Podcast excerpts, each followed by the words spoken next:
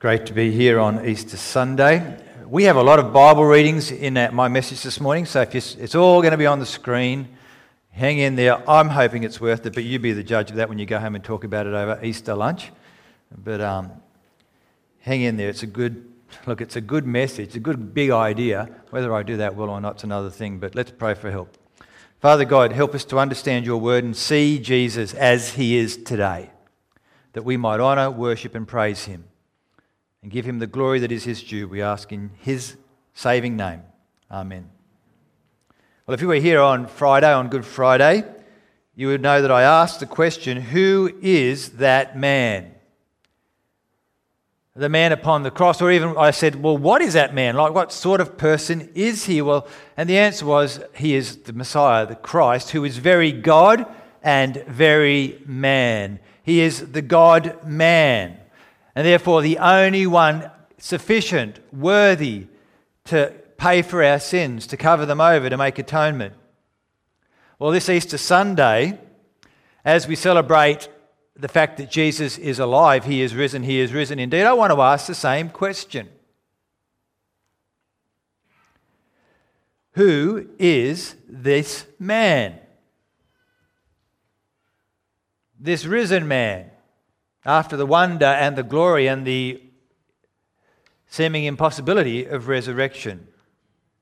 Uh, I saw an ad for Andrew Denton's latest show on interviews, and it was sort of semi, semi I don't find him particularly funny, but so it was semi comical, um, in my opinion.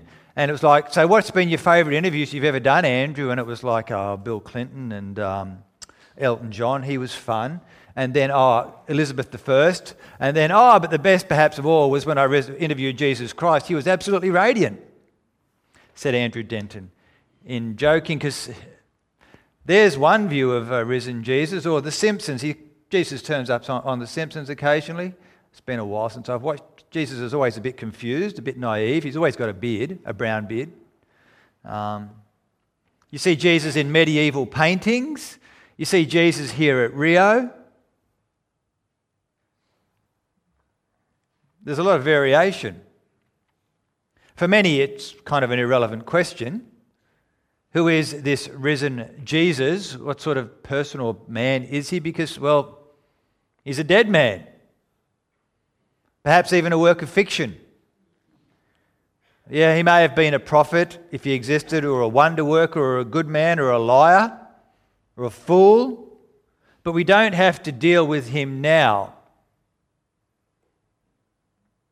In fact, the big problem we have is with those who say they follow him, who follow this fantasy of resurrection. So, who is this Jesus? I don't want us today, however, to take our cues from the media or from our society. I don't want us to take them from medieval paintings or even from Brazil or gift cards. I want us to go back to the Bible and just see what the Bible says about who Jesus is today. And the Bible has a lot to say on this topic. We're going to look at three parts of the New Testament the Gospel of Matthew, the story of Jesus, the Acts of the Apostles, the birth of the New Testament church, and then the last book in the Bible, John's Revelation, his vision, and see what sort of picture those three areas portray of who Jesus is. We'll start with Matthew's Gospel. Now, is my phone not playing the game today. I don't know if it's me or the phone or Jimmy, but we'll take it. The Gospels record the life and the death and the resurrection of Jesus, as does Matthew's Gospel. In that Gospel, we read a bit this morning. The women go to the tomb wondering how they're going to roll the stone away, and it's empty, and there's angels and they see the guards and they're terrified. And guess what? The women are terrified too. The stone's been rolled away, the tomb is empty. And the angel said to the women, Do not be afraid, for I know that you are looking for Jesus who was crucified. I know you're looking for the dead man. He is not here. He has risen, just as he said. Come, come, come. Look at the place where he laid, they said. Come on, have a look. He's risen. He's alive. And he appears to his disciples and he tells them to go to Galilee. And so they go to Galilee. No, this is the last bit. He has go tell the disciples he has risen from the dead. So they go, and the eleven disciples went to Galilee to the mountain where Jesus had told them to go. And when they saw Jesus, they worshipped him. But some doubted. Who is this Jesus? They worship him. Now, throughout the whole Old Testament, you shall have no other gods before me. You shall not bow down or worship anything other than the living God. This was fundamental to Jewish identity. Sometimes you'll have a cult leader who will expect his, usually his followers, to worship them. It's terrible. Throughout history, we've had Caesars, we've had Stalins, we've had Mao's, we've had Kim's, and they expect the people who are in their nations to, in a sense, worship them. No other lords, no other gods. Bow down before my image. Put it up in every room.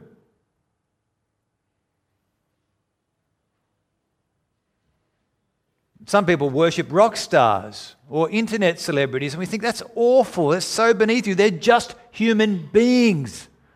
You do not worship a person. The disciples meet Jesus, the one they saw crucified, and the penny drops and they worship him. Though some still doubt because it's hard to worship a person, a man.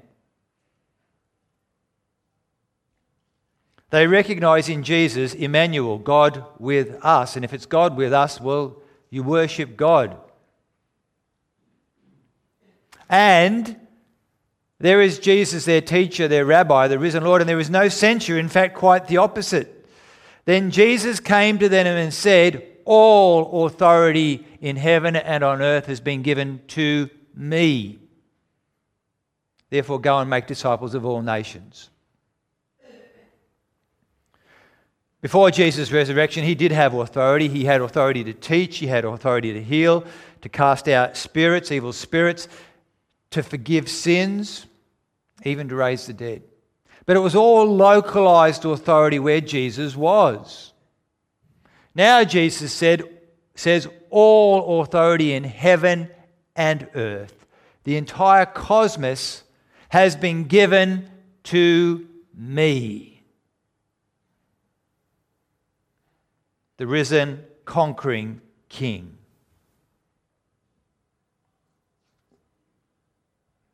In, this is endorsed throughout the New Testament. In 1 Corinthians 15, we're told that Jesus is given authority from the Father and that everything has been placed under his feet.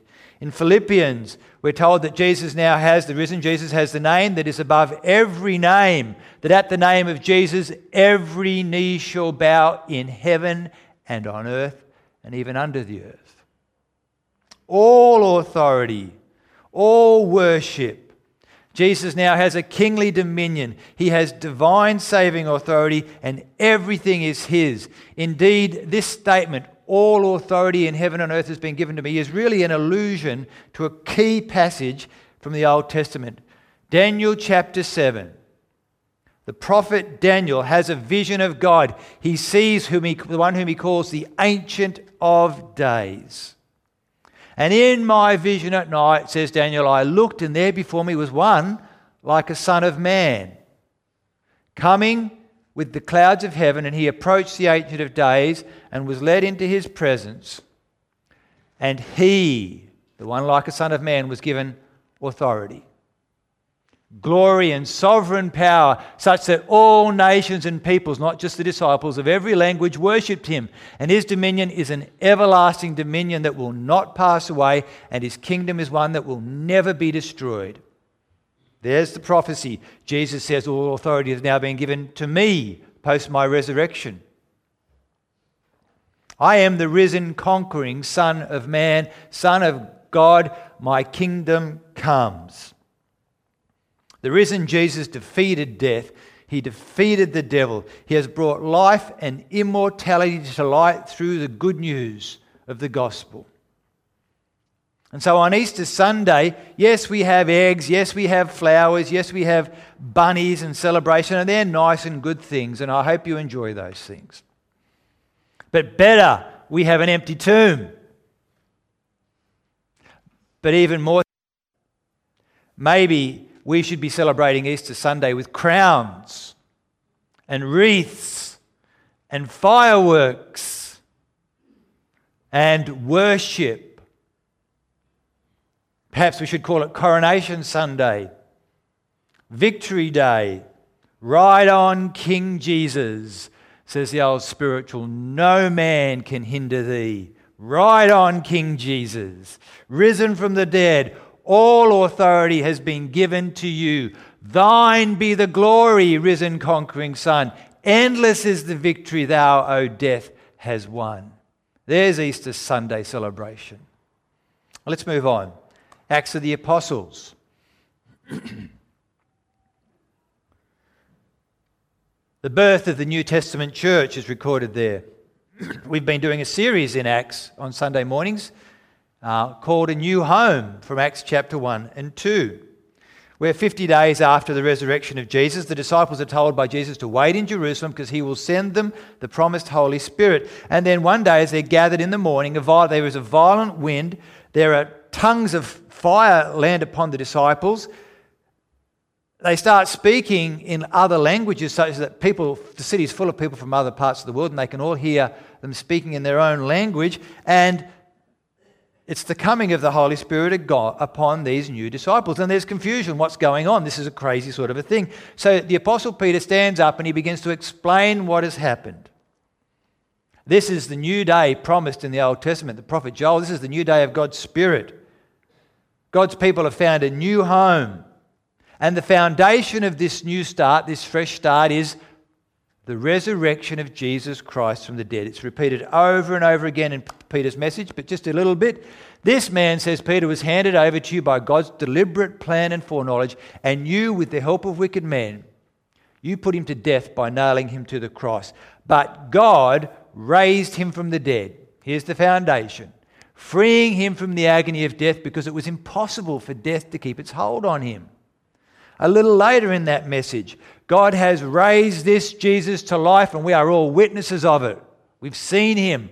He is now exalted to the right hand of God. He has received from the Father the promised Holy Spirit. That's what's happened today, says Peter, and he's poured out what you now see and hear.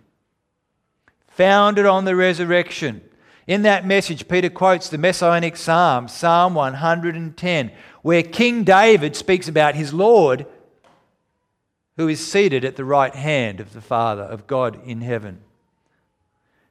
And this Lord of David's, well, all of his enemies have now become his footstool. He is the risen, conquering King. Conclusion of Paul's sermon.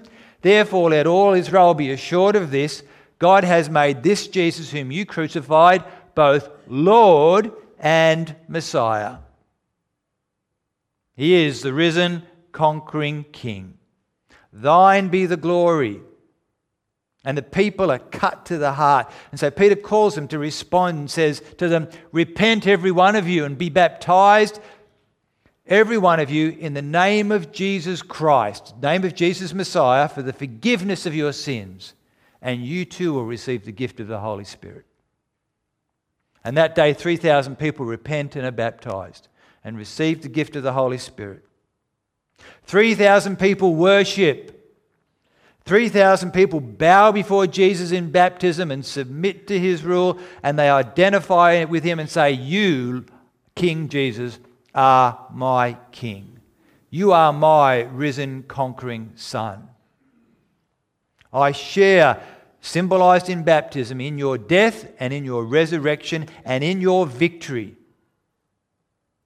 I find my life in you. I am your subject. You are my risen, conquering King. And every time we see a baptism, we've had them on Easter Sunday before, it's a powerful expression of worship that Jesus is King, that Jesus reigns, and I identify with him I am his subject. He is my Lord. Powerful stuff. Perhaps most powerful of all, though, is the last book of the Bible Revelation. The Apostle John is an old man. He's been exiled to the island of Patmos off Turkey because of his faith in Jesus. He was a threat to the authorities. He's the only disciple still left, all the others have been executed. Now, where is the authority, power, and glory of Jesus when you have an old man sitting in a pit on an isolated Greek island? Where's King Jesus? Well, John receives a vision from God of the future to encourage him, and as he writes it down, he sends it to other churches that it might encourage them.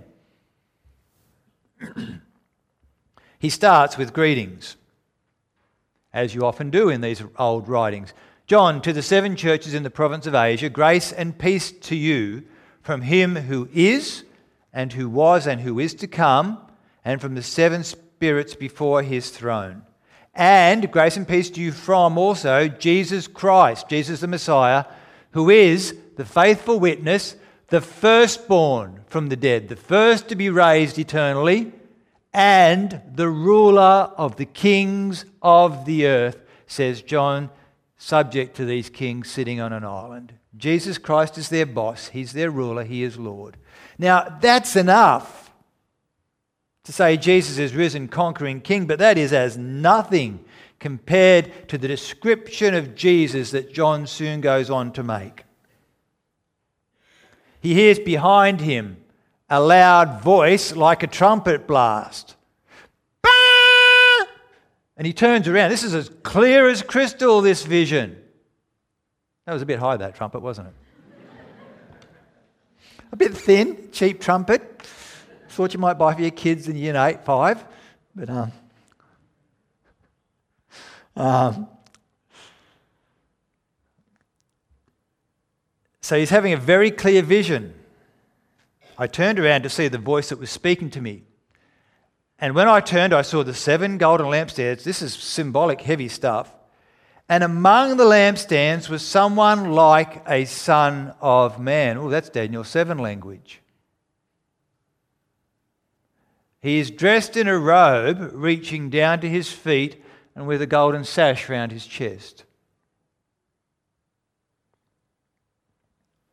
Son of man, but look at the description. It's a long robe that reaches down to his feet. The prophet Isaiah, he was a prophet, served in the temple, and one day in chapter 6 of Isaiah, he is in the temple and he sees the Lord high and exalted and the train of the Lord's robe filled the temple. Long robe hanging down. He says, Woe is me, for I've seen the Lord, and I am an unclean man, and I live amongst the people with unclean lips. Woe is me, and he falls down prostrate. Now, he, the robe of the Son of Man is a little bit like the robe of God that appears to Isaiah in the temple, but that's not much to go on, is it? That's hardly conclusive. So let's read on through Revelation. Here's the description of the one like a son of man. The hair on his head was like was, was white, like wool, as white as snow, and his eyes were like blazing fire, and his feet were like bronze glowing in a furnace. Now that is pretty wild. Why would you describe this Son of Man person that way? Well, it's actually echoes of Daniel 7 again, but not describing the Son of Man in Daniel 7, but the Ancient of Days in Daniel's vision. This is a description like that of the Lord Almighty. So go back to Daniel 7. Here's Daniel's vision. Daniel says, I looked and thrones were set in place, and the Ancient of Days took his seat. His clothing was as white as snow, and the hair on his head was white like wool. His throne was flaming with fire, and its wheels were all ablaze at the bottom of the throne. At the foot of the throne, a river of fire was flowing, coming out from before him, the Ancient of Days. The only place in the Bible where a vision of God is described with hair white as wool. Well, the only place except for Revelation chapter 1, where one like a son of man was described as having hair that was white like wool, with feet that were burning like a furnace.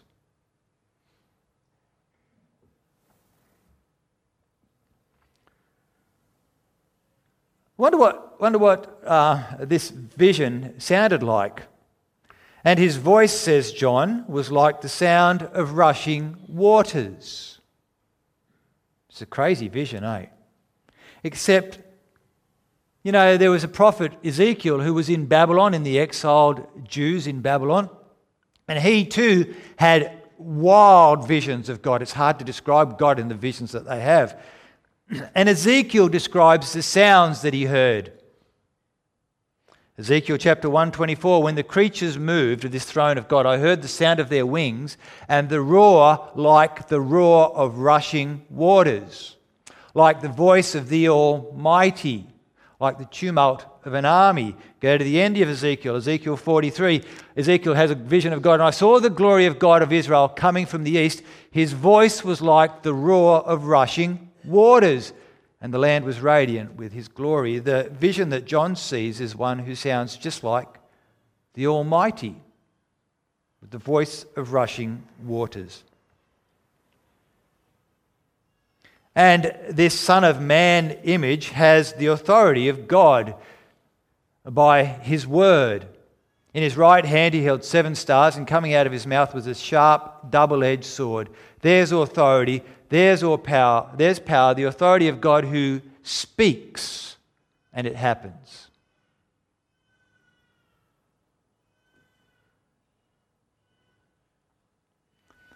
Finally, what does he look like? We always want to know what this guy looks like. What does he look like? Well, here we are. Here's the description. His face, ah, was like the sun shining in all its brilliance. Have you ever looked at the sun?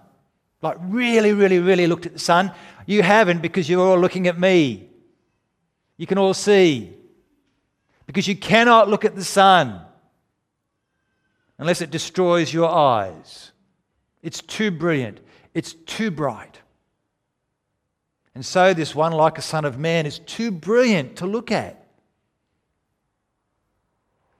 Moses, in the Exodus, the glory of, met with God, and he wanted to see God's face.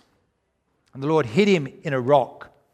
And the Lord passed by in front of him and put his face over that rock because he said, You cannot see my face and live. No man shall see my face and live. For my face is too radiant and glory, glorious.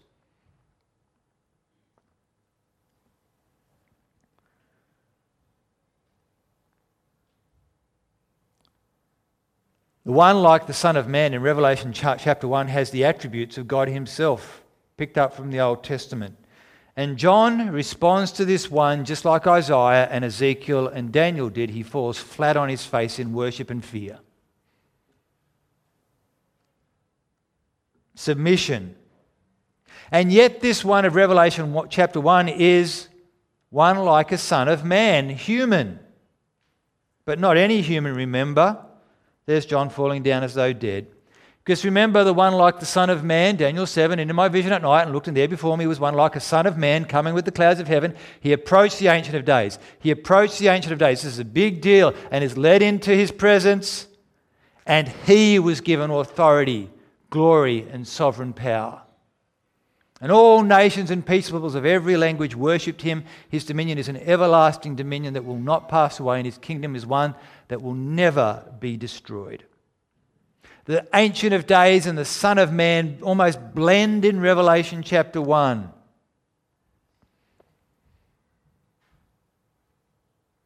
And is worshipped by all and has all authority. Who is this person from Revelation chapter 1? Well, John knew this one. It's Jesus, the Jesus of Matthew 28, who is given all authority it's the Lord and Christ of Acts chapter 2. It's the man whom John followed for three years. It's the one where he stood at the foot of the cross and watched him die. It's the one where he met the resurrected Jesus and saw the marks in his hands and his feet and his side. John says, When I saw him, I fell down at his feet as though dead. Then he placed his right hand on me and said, Don't be afraid. I am the first and the last. I am the living one. I was dead. And now, look, I am alive forever and ever, and I hold the keys of death and Hades. Who is this? It's the risen, conquering Son. It's the one who has been given all authority. It is Jesus in his risen glory, and he has authority. Wouldn't you love to be Aladdin? I meet a, a rubber bottle, I find a bottle, a rubber bottle, whoosh, it's a genie. You have three wishes. What are you going to wish for? Wealth? Well, that's always on the list, isn't it? Because that gives you lots of capacity. Fame might be nice. Honor? That'd be good. How about if I'm, you know, maybe I'd like a partner because I haven't got a partner? That'd be good. I'd like happiness and luxury. Oh, there's too many for three, I have to choose. They're all good choices, except for one thing. They all come to naught in the face of death and Hades everything the genie offers. Death levels us all, strips away wealth, it empties us out, it saddens us. Even if you want to be happy, you cannot be happy in the face of death or in the face of your own death. And judgment, it removes joy and goodness and takes us from God our Creator. Jesus offers so much more than any genie in a bottle. Jesus offers us so much more than that lottery ticket that you secretly wish you'd win. Jesus is risen, conquering King, and all good, all that is good, is found when we submit to His rule and His authority. For He has true authority he has final authority, for he holds the keys of death and Hades, of death and judgment, of separation from God. And he can set us free from these things. Set us free from our shame. He can make us friends with our Creator. He can provide us with an eternal place to belong in the family of God. He is a mighty conquering king. And with him, everything we could ever want or need or hope for is realized, far more than 10,000 genies could ever provide. My hope and prayer this morning is we leave our time with a clearer knowledge of what the Bible says about the risen Jesus. Because I think if you see a greater perception of who Jesus is, it will work good change in you. He is risen. He is risen indeed. The living Lord Jesus is both Lord and Christ. He is risen, conquering Son.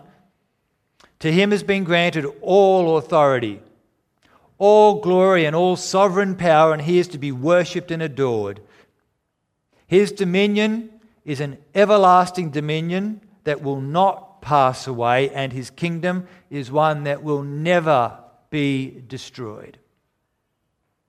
And he calls us to live in the light and the comfort of his authority. He says, All authority has been given to me. Therefore, go and make disciples of all nations baptizing them in the name of the Father and of the Son and of the Holy Spirit, and teaching them to obey everything I have commanded you, and surely I am with you always to the very end of the age.